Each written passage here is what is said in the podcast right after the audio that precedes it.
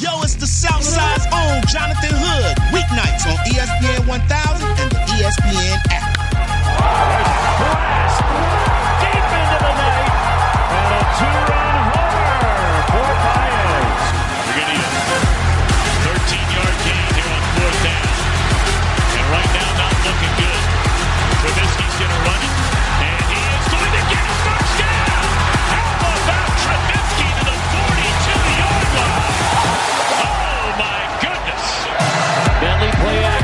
Bentley chased and dropped at the 15-yard line.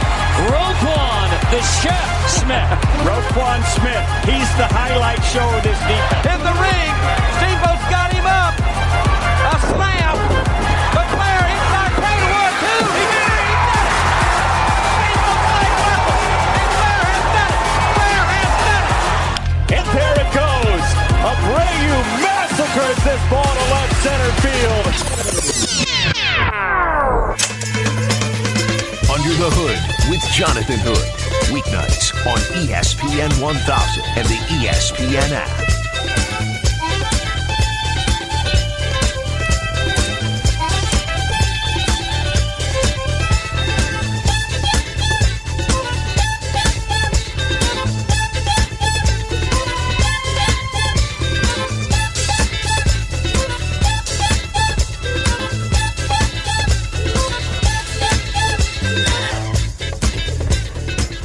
Under the Hood with Jonathan Hood, weeknights at 7 here on ESPN 1000 and the ESPN app. Glad that you're with me with open phone lines 312 332 ESPN. 332 3776 is the telephone number. Follow me on Instagram, IGJHood, or on Snapchat, SnapJHood. You follow me on Snapchat, I will follow you back guaranteed. Try me. SnapJ Hood, Snapchat.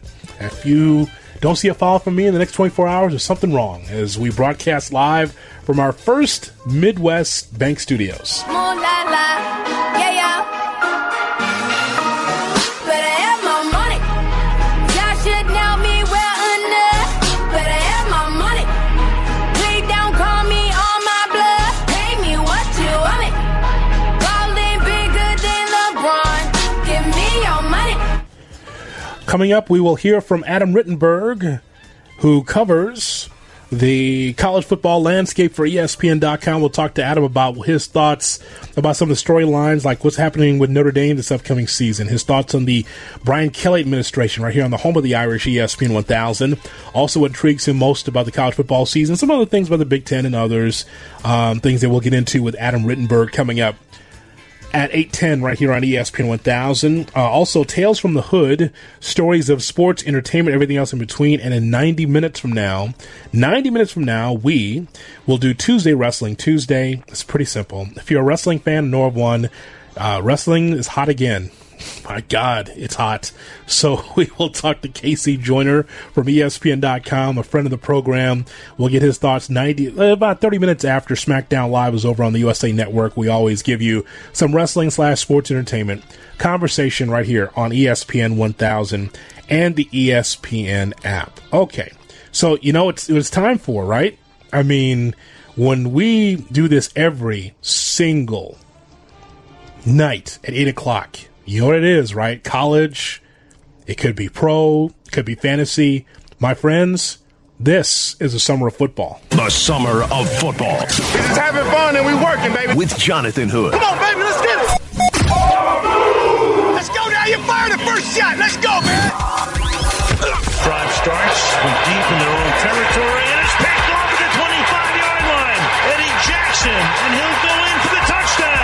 just having fun and we working, baby. Pressure now on Mahomes. He's in trouble. Now gets it away. Are you kidding me? Barkley up the middle, cuts to the outside. Saquon Barkley across midfield. Stayed in bounds. And Barkley takes it all the way. Summer of football. Lawrence flips it open. Justyn Ross off and running. And Clemson strengthens its grip on this championship game. Williams in the game for the first time this year for Notre Dame. Takes the handoff and takes off be great, baby. Let's go. The summer of football. You got it. Work. Right here on ESPN 1000 I think we ain't done yet. and the ESPN app. Every summer on Under the Hood, we give you something football. We're here right now, football season. We started this in June, but it is a summer of football. With me, Jonathan Hood, here on ESPN 1000 and the ESPN app. I cannot wait for the first game of the regular season with the Bears and the Packers. I can't wait for the season to start because this season will tell you all you need to know about where the Bears are from last year and what we can expect for this upcoming season. Defensively, not concerned. Offense, everyone's concerned about the offense. Everyone's wondering about the production of the offense and whether or not the offense will take another step from they were last year. You don't go anywhere by standing still. But if you're making movement and making progress, that's a step in the right direction for uh, the Chicago Bears or any team. So I'm looking forward to seeing what we're going to get here from the Bears uh, for this upcoming season.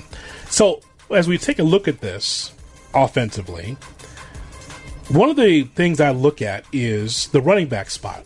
Last night we talked about David Montgomery because we're coming off of the first preseason game of the year as the Bears were able to take on the uh, Carolina Panthers in the lakefront. And I thought, just from a preseason game, that David Montgomery showed some good signs against the Panthers. Uh, we look at the running game with Mike Davis also getting a chance to run a little bit, but the focus of the running game is Tarik Cohen. And we know that he can do a lot of amazing things on the field. Just from watching him last year, we know that Tarik Cohen can do some things on the field as far as being able to just move his body in a certain way, contort his body a certain way to avoid tacklers. You know, he's got dynamite speed, and he is really a spark plug once he gets into the open field. He's fun to watch.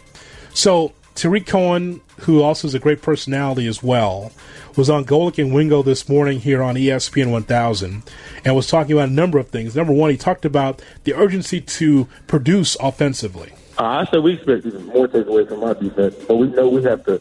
Uh, on the offense side, we know we have to match them. Uh, we felt like that was our downside last year. Uh, defense, we kind of held the defense back a little bit. Some games, we felt like we would have played better. You know, it would have been more even team wise, more balanced. So we feel like our defense is still going to be the same. You know, they're still uh, great. Uh, they've been showing it all camp. Uh, going up against them been tough, and it's just making us better. Also, the question was posed to him about the carries. Will he get reduced carries in the offense this upcoming year? Uh, it's like a motivating factor for me. Uh, I know it's only one ball on the field, and it's, it's like ten people that want to get the ball, or like six or seven people that want to get the ball every play. So, you know, I feel like it's going to motivate me to want to play harder when I don't touch the ball, or make me run my route harder. You know, just so I can get open and uh, get the ball from Mitch or get the ball handed off to me. You know, so I feel like it's going to do wonders for our offense. Also, uh, Cohen was talking about how he feels about Nagy's offense overall. I'm very excited. Uh, you know, I, I like to say Coach Nagy is like a he was genius. So, you know, he puts me everywhere in the offense. Uh, might be throwing the ball a little bit more this year. Uh, might be, you know, coaching a little bit. I think he's going to give me a visor. Might, you know, join him on the sideline some more. So I'm excited to be in his offense. Okay, we'll see what happens. I just know that we look at the receivers and Allen Robinson and Taylor Gabriel and, and Cordarrelle Patterson and others. And you just want, you just know that if Trubisky can connect to his receivers and they can extend plays, that that's a positive. But you got to think about the running game also. I still believe in the running game traditionally. Um, we know that it's not going to be the same as it was even 10 years ago with the running game, the way it's being utilized now in the NFL. But man, Tarik Cohen, when he gets out in space, he can do a lot of special things. So I'm looking forward to seeing what Tarik can do uh, for this football team because I know, you know, especially when he was receiving um, kicks, it was like, okay, you know, kind of the the Devin Hester thing where he goes from side to side and kind of goes backwards. But man, once he goes forward and when, once that body is going in the right direction, he he can do some special things. As we talk about the Bears on summer of football with Jonathan Hood on ESPN 1000 and the ESPN app. Well, a couple other notes about the NFL before we hear from Adam Rittenberg, who covers college football for ESPN.com and our summer of football. So Mike Wells, my friend from Indianapolis, covers the Colts for NFL Nation on ESPN.com. Wrote the piece today. It's one of the top stories on ESPN.com. Colts general manager says that Luck now has a high ankle sprain, um, and that is Andrew Luck, the quarterback for the Colts. Calf strain has become a high ankle issue. Chris Ballard is the general manager for the Colts. He isn't ready to say what luck status will be for week one against the Chargers. We're about three and a half weeks away from the regular season, so I'm not ready to say. He was talking to reporters um, tonight about that. Ballard said Luck most likely will not play in the preseason. Uh, and, and so, and I don't have a problem with that, right? If- you have a starter that you believe in and you want to make sure that he's healthy for the first game of the season, second game of the season, that's fine. Preseason is to get tuned up. If Luck is not ready for it, that's fine. But here's the issue as many reporters, as many football pundits look at Andrew Luck, I think they're desirous for him to do well. And they, they they're pushing Andrew Luck out there like, oh, this guy's going to be the next superstar. Th- this is no sports tragedy with Luck being down. Yeah, you want him to be healthy, but I, I find it interesting where there are some that are pushing Andrew Luck to say, well, Andrew Luck, he, he's got to, you know, he's got to be healthy because he could be. We don't know what he can be when he's because he's been he has not been healthy enough to see for a, a full amount of games lately to know what it, what he could be. Um, this is a different injury. Is it an injury that is going to set him back? We don't know. Uh, but I, I know that when we see some of these quarterback tier lists and he's top five, top seven, top ten, I think that Andrew still has to work through that because he needs to be healthy for a couple of seasons to find out if he can be a perennial top five, top ten quarterback in this league. You might, in your mind, you might have him at, ten. But do you know if he's going to be a top ten quarterback in this league for the long haul? If he's if he's not if he's not healthy, you got to keep our eyes on that and keep our eyes on that story. I know that the Colts fans hold their breath every time they hear a story about Andrew Luck and whether or not he's healthy enough to play. So let's uh, let's let's work on this and, and keep our eyes on that story because it's uh, it's compelling. Because without Andrew Luck, what are the Colts? Jonathan Hood for the Summer of Football on ESPN 1000 and the ESPN app. Let's turn to college football now and talk to my friend Adam Rittenberg, who covers college football for ESPN.com. And he joins me, Jonathan Hood, for Summer of Football here on ESPN 1000. Adam, as always, I appreciate it. Thanks so much for coming on the show.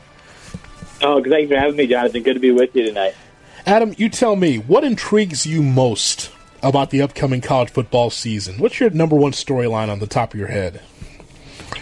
Well, I, I think it's can anybody challenge Alabama and Clemson, their dominance in the sport? I know we've had periods of dynasties or one or two or three teams dominating, but this is uh, you know, really unprecedented, at least in the last you know 10 to 15 years. Just these two teams that seem to be separated from everybody else. So, can your Georgia Dogs close that gap? Can uh, you know Oklahoma, which has been in the playoff the last two seasons but hasn't been able to cut it defensively? How much better are they able to get with a new defensive coordinator? What's it? Uh, can, can a Big Ten team, uh, you know, be in that mix? Whether it's a Michigan or an Ohio State or somebody else, and then uh, you know, how's Notre Dame? Are they able to to make another you know kind of surprise run for the playoff? Or are they going to be a notch or low below, a notch or two below those teams? So you know, I, I just think it's going to be interesting to see if if we're sitting here in early January talking about the same teams with the same quarterbacks and the same coaches and the same storylines, or if somebody else enters that mix, because uh, you know a lot of us are, are hoping that there's a little bit more variety in the sport here in the next few years. Well, th- that's a big storyline for me because as much as people complain about the NBA, you know, now the Toronto Raptors won the NBA championship, but there was a lot of Golden State winning, and people, some got bored with it or thought that there was enough parity in the NBA and thought it was a problem. Do you foresee that for college football? Do you believe that some fans will not not turn away, but are there some fans looking for a little bit more variety in their college football?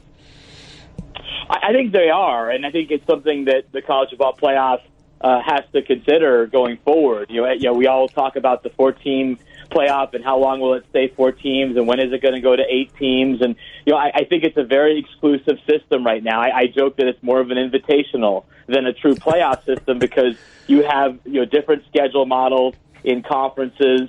You know, some play eight conference games, some play nine, some play up to as many as eleven Power Five opponents.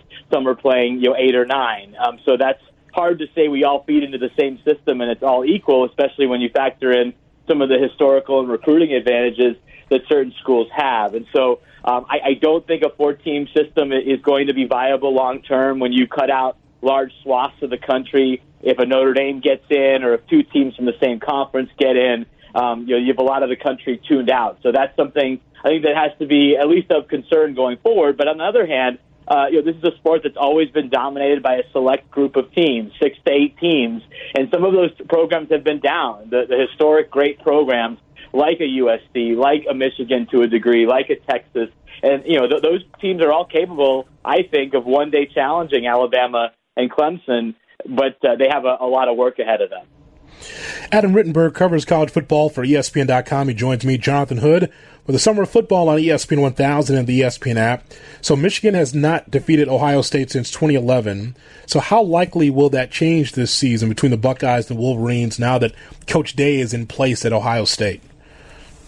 Right. Well, it does have a feeling for Michigan that if it doesn't happen this season, when is it going to happen? Because there are some, you know, vulnerabilities or weaknesses that, you know, depending on how you look at it with Ohio State. You have Ryan Day, as you mentioned, a first-time head coach taking over for a Hall of Famer who, who has won three national championships in, in Urban Meyer. You have a new quarterback, uh, a first-year starter in Justin Fields, very talented player who came from Georgia but had some mixed reviews as far as his performance went in practice.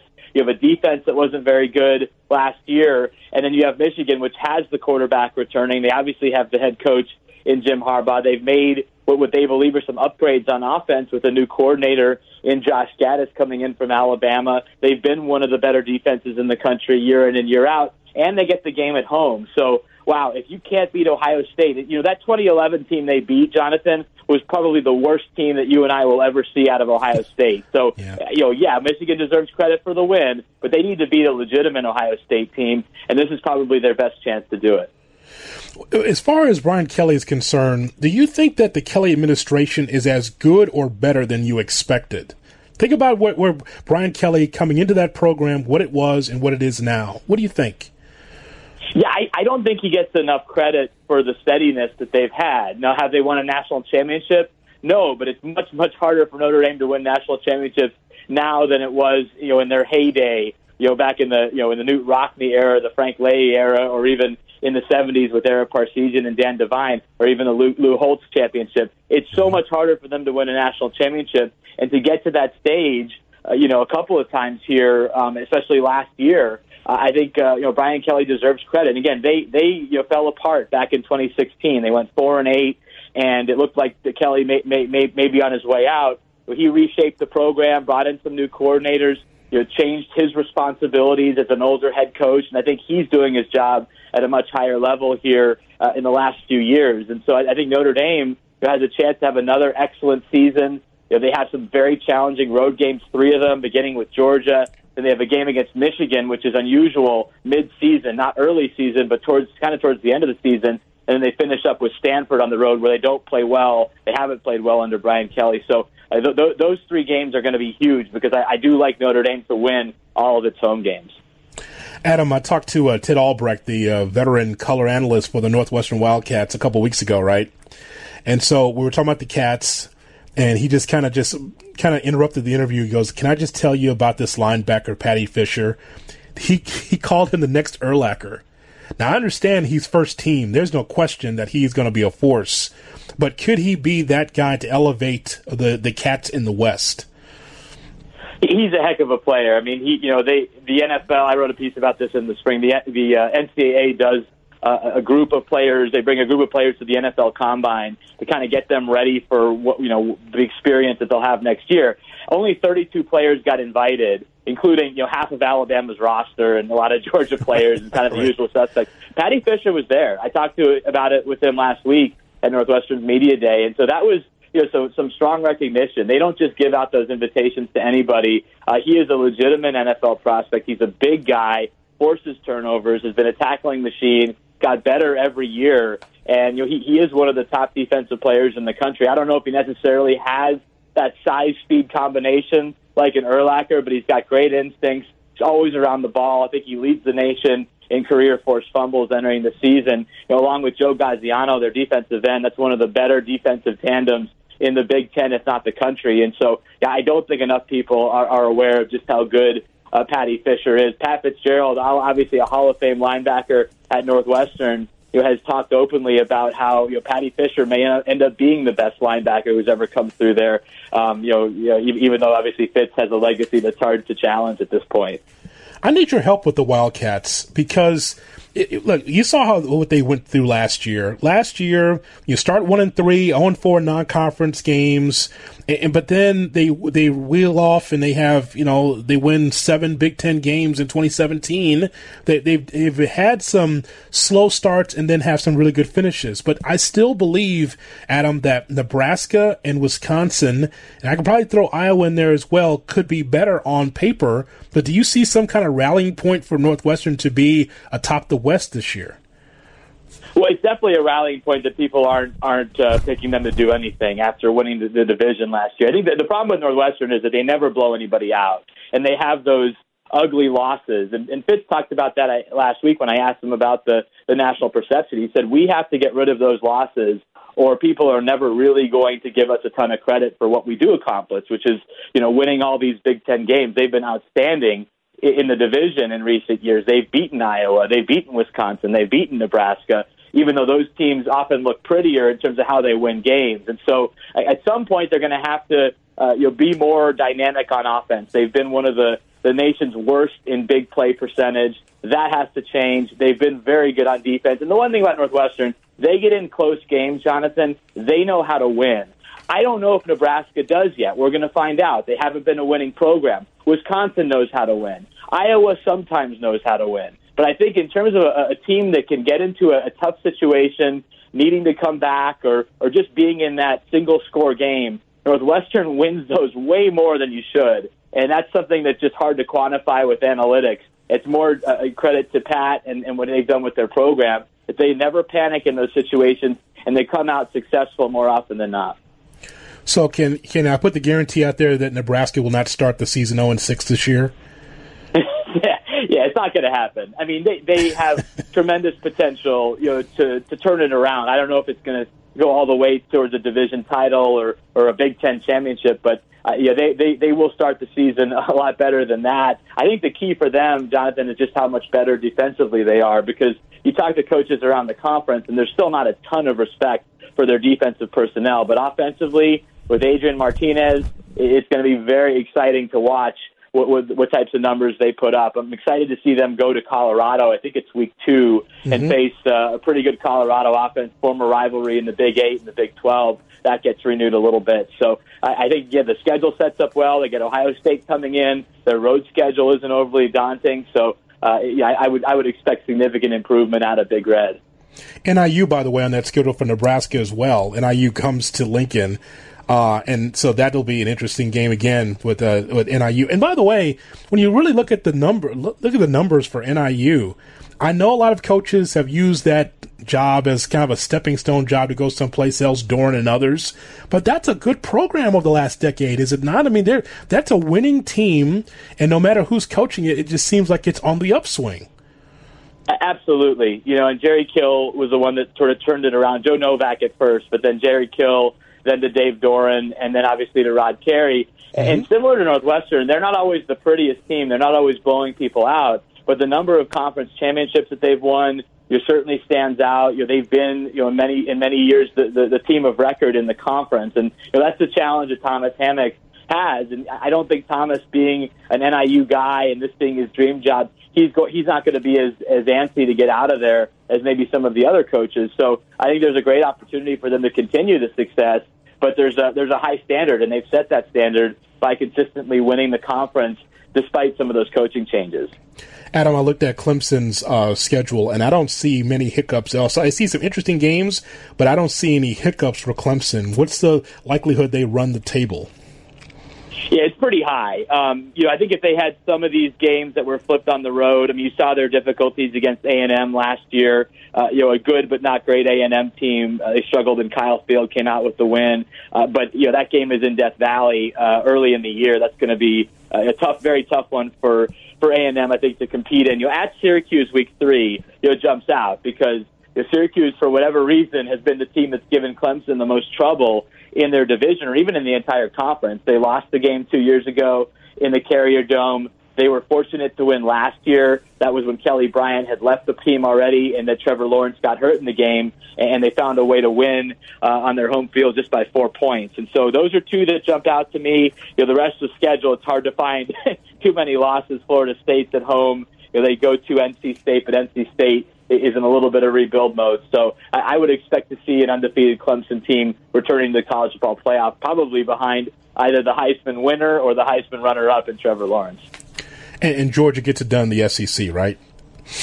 You know, man, it, it, there's some pressure. I mean, right? You know, a couple years ago, you know, the, the, the national championship's right there. They don't get it done. The SEC championship you know, had a great opportunity last year against Alabama. They've recruited so well. They've built it right. You know, Jake Fromm, there's a great piece on ESPN.com by our colleague David Hale on J- Jake Fromm, and he said, hey, it's on me. If I don't get it done, this is probably his last year before he goes to the NFL it's kind of going to be on his legacy a little bit. So there, I think there's a, there's a lot of pressure on Georgia with a really talented team on both sides of the ball, especially on the offensive line and other areas, to to to break through. And it wouldn't surprise either of us if they did that.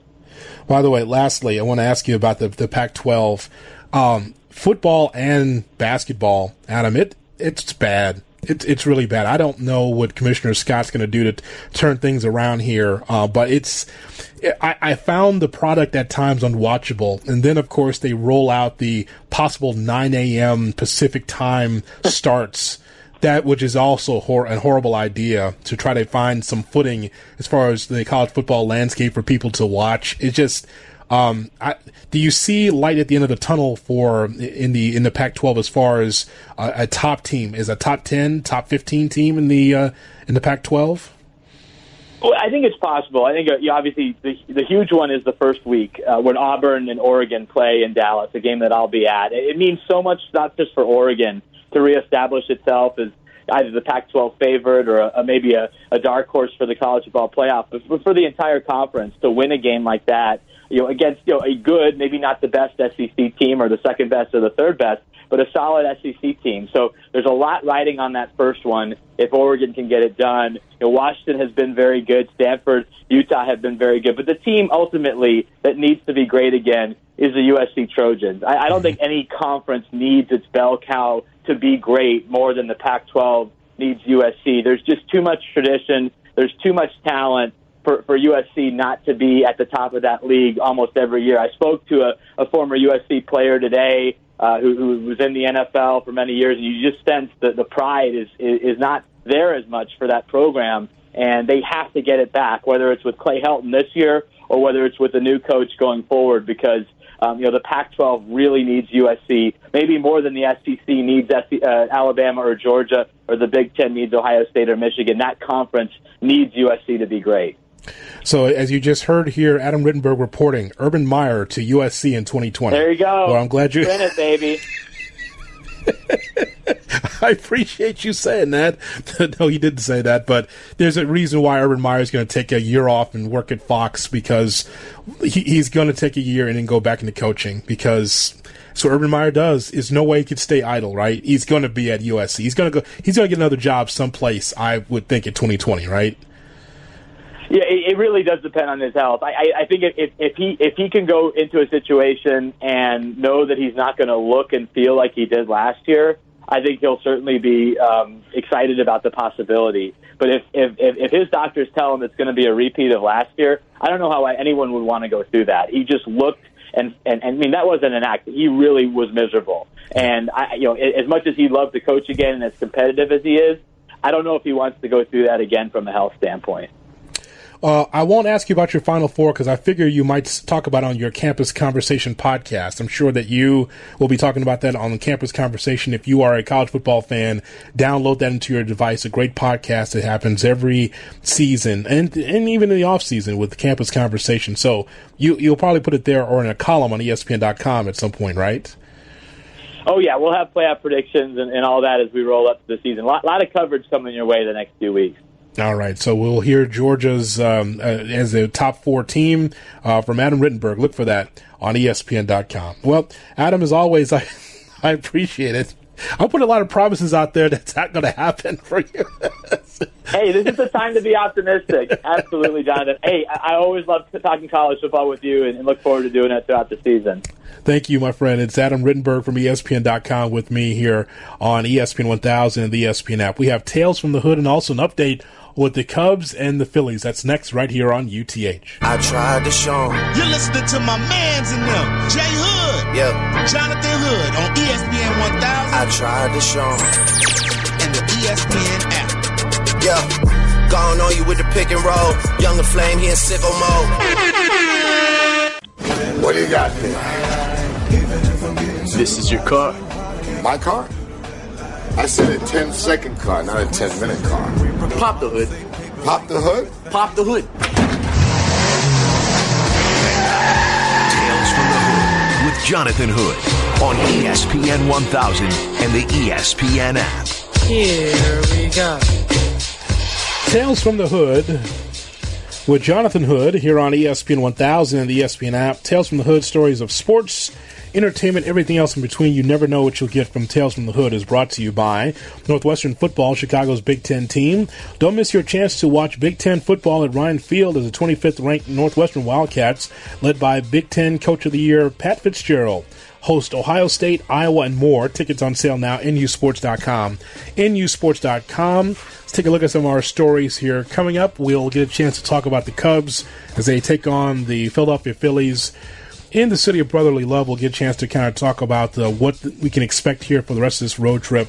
Uh, as well as uh, Tuesday Wrestling Tuesday, all part of the mix in our 9 o'clock hour here on ESPN 1000. Oh, by the way, did I tell you about the podcast? The Under the Hood podcast.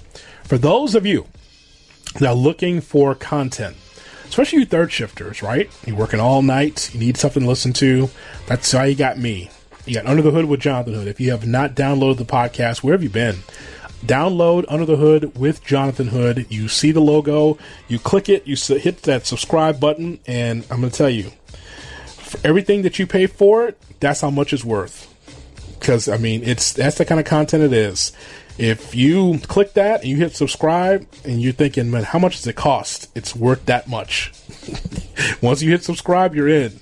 So it's uh, it's free. That's why we want you to check it out. Uh, if you missed a, a podcast, if you missed a show, missed some segments, that's why we have it under the hood with Jonathan Hood right here on ESPN 1000. All right, let's take a look at some of these stories here. A lot of this is behind the scenes or under the hood. Naked Florida bicyclist stole underwear from sex shop.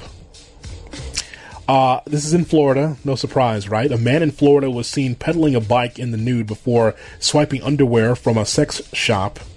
It all happened this past Thursday evening in Wilton Manors in Broward County, where police said that they responded after getting reports from, quote, concerned citizens of a naked man riding down the street on a bicycle. After those initial calls, the man then entered the sex shop where he donned underwear he took off the shelf and offered to pay for it with his bicycle.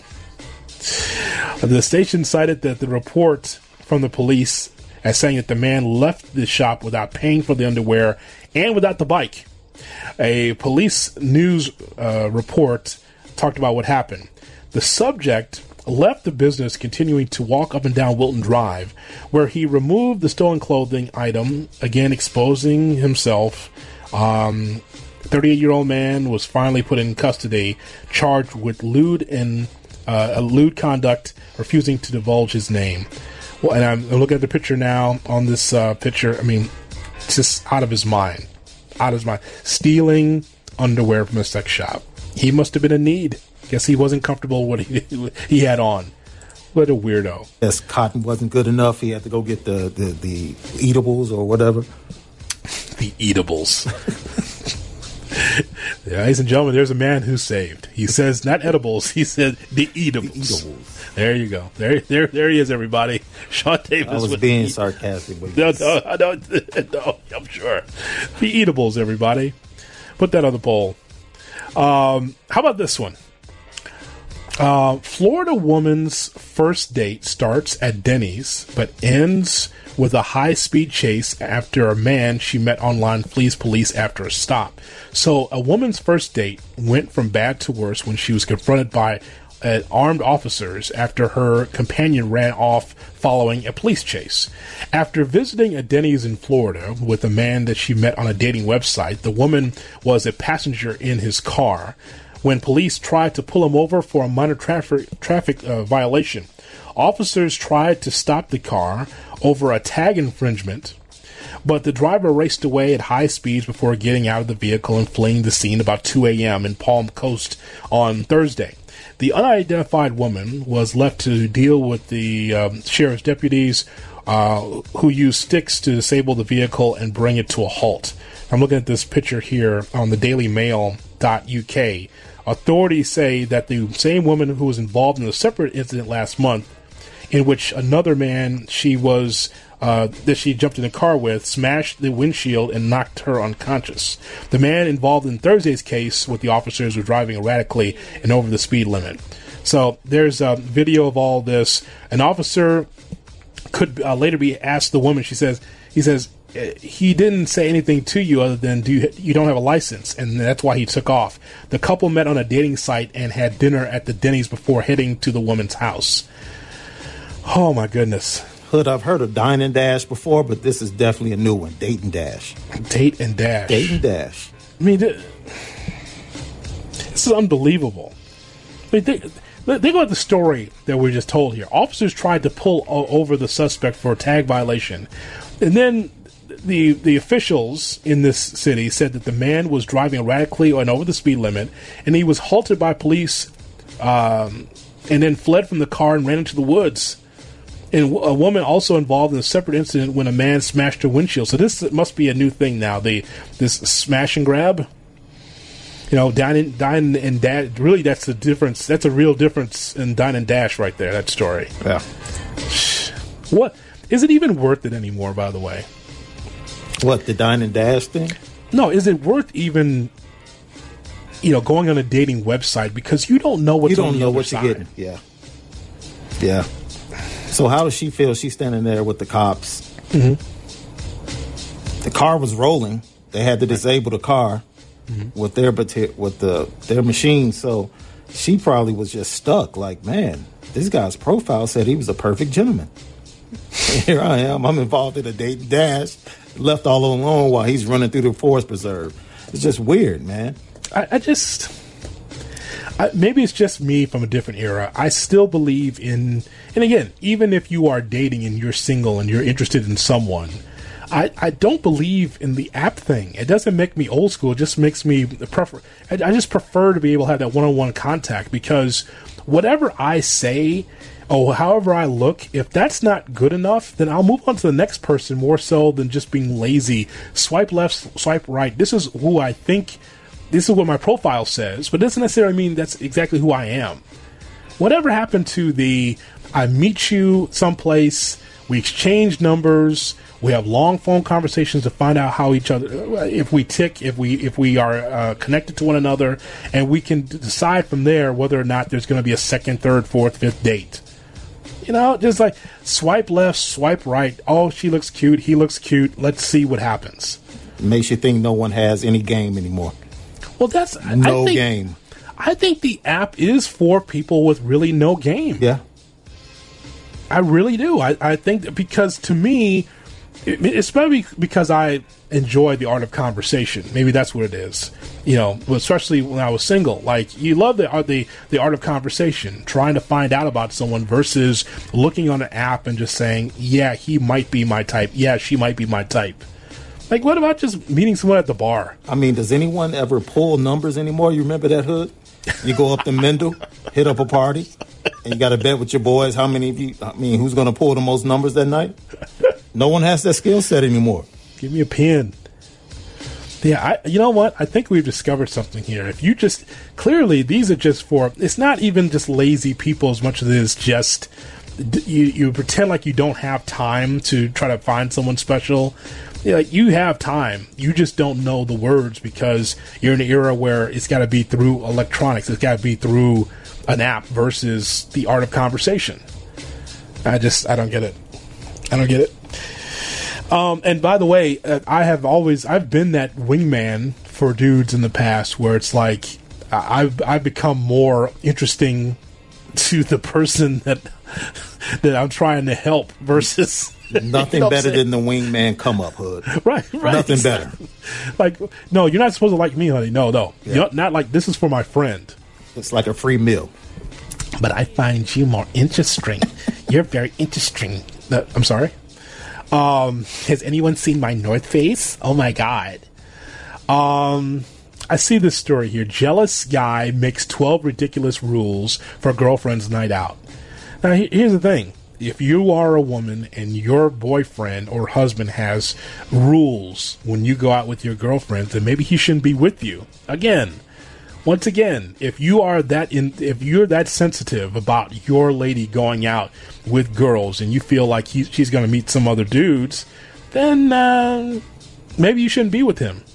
But this is a story from the New York Post. There's a note. I'll, I won't go through all 12 of them because of time, but this jealous guy makes 12 ridiculous rules for his girlfriend's night out. If you want a video of, of a room before you sleep to prove no one else is there, you are off to sleep. Now, this is not worded properly, but it's it's pretty much saying you need to send a video of the room that you're you're sleeping in, the hotel that you're in, so I know that no no one else is there. Uh, if you find time to, uh, if you find time, call me or FaceTime me, but let me know in advance. Uh, every even when I'm asleep, text me to tell me things so I can see it in the morning. Uh, always send me photos of, of front and back of what you're wearing so I can approve it and say whether or not I think you should wear it. Uh, you let me know everything that happens and be ready to explain stories. Oh no, no, no, no, no, bruh, that's over the line. It's this lady. Uh, her name is Zoe uh, Schoenfeld. She has she now. This is a viral post that's been liked thirty four thousand times. She put it up there for everyone to see. She was at a music festival um, with her girls, and this UK knothead. This dude was so jealous. He, I mean, there was twelve rules. I just read like five of them that she put out there for everyone to see. Wait, really? Rule number two was really on some sneak stuff. It probably went over a lot of people's head because I believe you drunk? Uh, no, the you, the one where you said FaceTime me, but let me know in advance. yeah, you're trying to dip off yourself, my brother. Yeah, the old players guy. Absolutely, he pulled one from the players guy. Yeah, FaceTime me, but let me know in advance that you're about to FaceTime me so I can clear the room. Davis, this is just so bizarre. this is so bizarre. As, I'm not saying that I've never seen or had friends that were just like over the top jealous or whatever, but not to this extent where you have a list of 12 rules that you have to have, but that your girlfriend needs to uh, adhere to uh, as she goes out with her, her girlfriends. That's crazy. Crazy. Um, look after you drink all the time to make sure no one puts something in it. Well, that's good advice, but I don't think it should be a rule. That's common sense. Yeah. Especially for a young lady.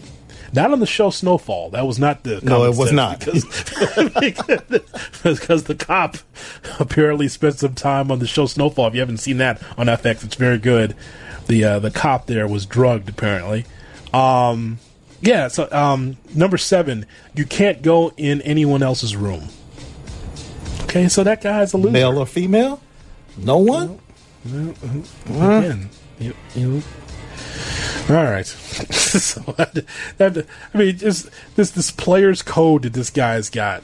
I like how you peep that fe- that FaceTime thing. That was very interesting. Absolutely. Let me. Yeah, you can FaceTime me, but let me know it in, in advance so that way the room's clear. Yeah. yeah, that was player. And that, my friends, is Tales from the Hood right here on ESPN 1000 and the ESPN app. Glad that you're with me here, keeping you company until 10 o'clock. Don't forget, we got Tuesday Wrestling Tuesday. If you're a wrestling fan, we got something special for you every Tuesday at 9.30 right here on UTH. Jonathan Hood Cause all we trying to do is do good. Put on my hood when I walk through hoods. on ESPN 1000. Under the Hood with Jonathan Hood here on ESPN 1000 and the ESPN Apple Talk Cubs coming up at our 9 o'clock hour. I want to let you know about Illinois Media School. Have you been to the website. It's beonair.com. It's beonair.com for Illinois Media School. Or call this number, oh, 630-916-1700. 630-916-1700 for Illinois Media School. It's an industry where you can get a chance to meet athletes, TV personalities, bloggers, influencers. Let me tell you something. Illinois Media School is an interactive learning environment where industry veterans come together and you can learn and graduate about and learn about broadcasting, learn about communications, news, sports, uh, as far as music, so many things you can learn at Illinois Media School as far as the broadcast industry is concerned. Let me tell you this. I looked at the schedule for on air shows, radio shows for Illinois Media School. It's wide open because there are graduates that have graduated in August and September. So I looked at the schedule. I'm like, wow, this is a great opportunity for people. If they want to jump on the air, they can do that in September. Could, ma- could you imagine being on the air talking about the Bears, talking about your favorite teams? You can do that at Illinois Media School. It's wide open. It shocked me. 630-916-1700 630-916-1700 think about it. You don't like your major you don't like the job that you're in but you know you want to do something in broadcasting something in news something in sports something in music. Learning a different craft. In those eight months you can graduate and financial aid for those who qualify so again beonair.com schedule a visit for Illinois Media School in Lombard. Tell them Jonathan Hood sent you. Uh, some thoughts on the Cubs coming up next on UTH. As I combine all the juice from the mind, heal up, wheel up, bring it back, come rewind. Jonathan Hood on ESPN 1000